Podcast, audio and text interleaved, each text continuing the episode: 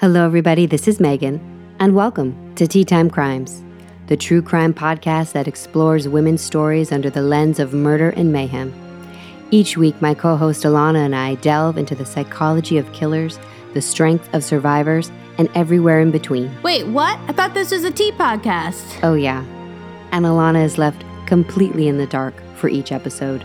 So join us every week for a fascinating case with Alana's fresh perspective and a comprehensive yet accidentally comedic tea review. I bring the tea and she brings the crimes. Find us wherever you listen to your podcasts. Tea Time Crimes out.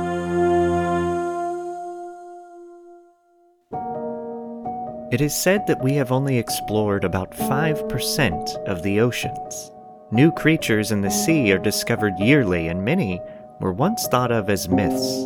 The first live recording of a giant squid wasn't made until 2006, and legends of monstrous sea creatures are as old as human existence, so who's to say there isn't something else in the depths that might be large, dangerous, and scary? Towards the end of the First World War, something very strange happened.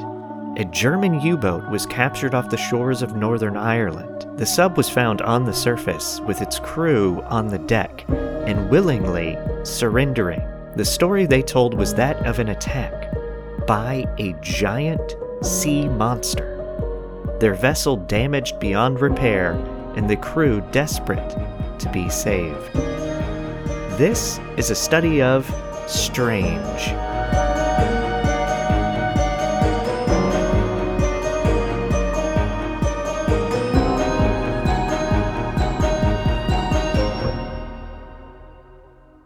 Welcome back to the show where we dive into the depths of history's mysteries, and today we travel down, or actually, should say, we set sail on the dark waters to uncover the chilling tale of SM UB 85, a German U boat and its encounter with the sea monster during World War I. I'm Michael May, and today this is a this is a mini-sode, meaning it's just little old me by myself hanging out, sharing this tale with you. So let's get right into it. The ocean is vast, and honestly, even to the modern mind, its size is unfathomable. It's no surprising that the ocean has been the source of fears and fantasies for millennia. Now, our tale tonight merges the grim realities of a world war with that timeless fear of what lurks beneath the waves. On April 30th, 1918, off the coast of Belfast, Northern Ireland, the British patrol ship HMS Coreopsis stumbled upon a stranded German submarine, SM UB 85. The U boat surrendered without resistance, which was very unusual during the war. The crew of the 85 were found scared and taken aboard the patrol boat.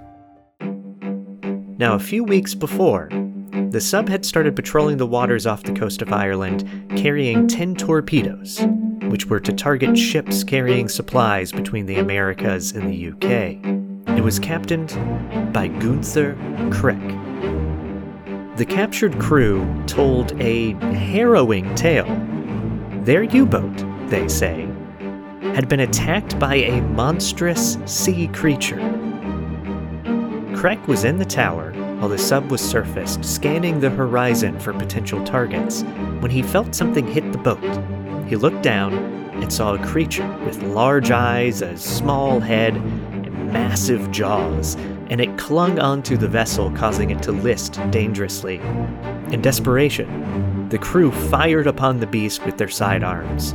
The creature grabbed the deck gun, and it wouldn't let go. Eventually, they succeeded in driving it away with their guns, but it left the U 85 damaged and unable to submerge. After the crew was off the vessel and in the hands of the British, the sub was purposefully sunk. The story, while fascinating, was met with skepticism, as you can imagine. Was it a concocted tale to cover a technical malfunction or a strategic mistake? Like the captain felt embarrassed that he hadn't succeeded in his mission, so he created this story. Or perhaps the stress from the terror of the war affected the minds of the crew. in the early 20th century, sea monster stories were still common. I mean, even today, legends about the seas are believed in small circles. But in 1918, there was still a lot of ocean rarely explored. This is only one year after one of Ernest Shackleton's expeditions sailing to Antarctica. Long story short, belief in sea monsters was much more prevalent at this time. At least, I'd venture to guess that. In a way, the understanding of the ocean was closer to the age of discovery a few hundred years before World War I than it is today. The story of SMU 85 and its sea monster encounter resonates with our modern fascination with cryptids, creatures like the Loch Ness Monster or Bigfoot, whose existence is rumored but unproven. These tales reflect the enduring curiosity about the unknown and the unexplained realms of our planet. The wreckage of SMU 85 has been discovered today, and people have been trying to study the sonar images and information to see if there's evidence of an actual sea monster attack, specifically looking at the deck gun, which was supposedly damaged by the creature. Krech's alleged story about the sea monster could not be followed up with because he passed away a year after the war ended.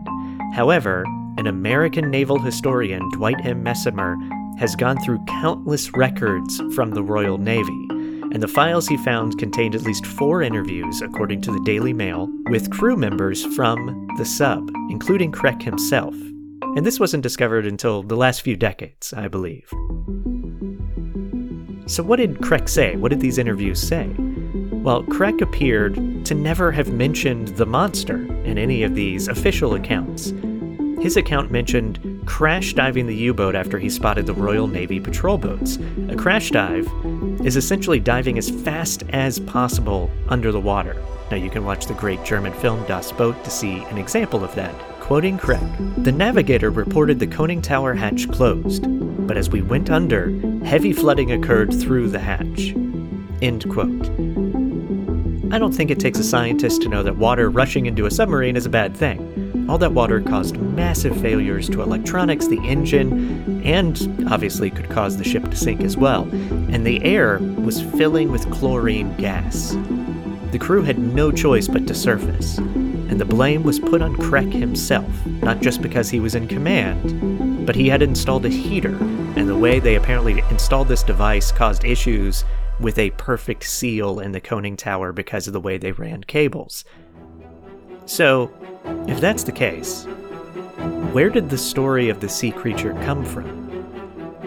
That I have not been able to trace specifically. Most articles today reference Krech telling the story of the monster, but there's actually no record to corroborate that the story originally came from him, especially when the only official accounts don't include a sea monster. There was, however, a bit of an interest in sea monster tales in the 1930s, and it's likely that the story caught on during that time in periodicals, sort of like the Penny Dreadful equivalent of the time, or pulp comics, things of that nature.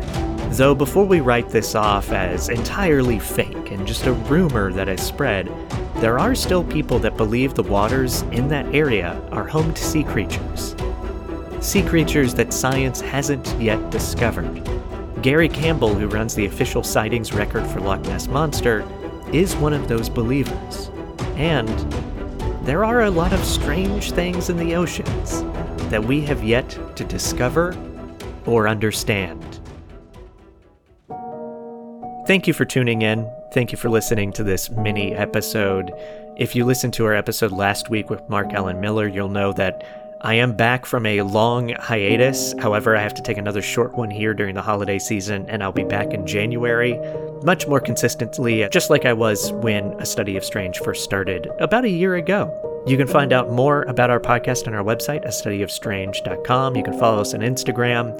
And if you want to support the show, please click that follow and leave us a rating and review. That goes a very long way. And you can also see our new Substack, which we're using instead of Patreon, where you can support the show further and get not only exclusive audio content, but now blogs and articles written by primarily by myself. There will be some other writers as well coming in 2024. Thank you again for listening. Good night.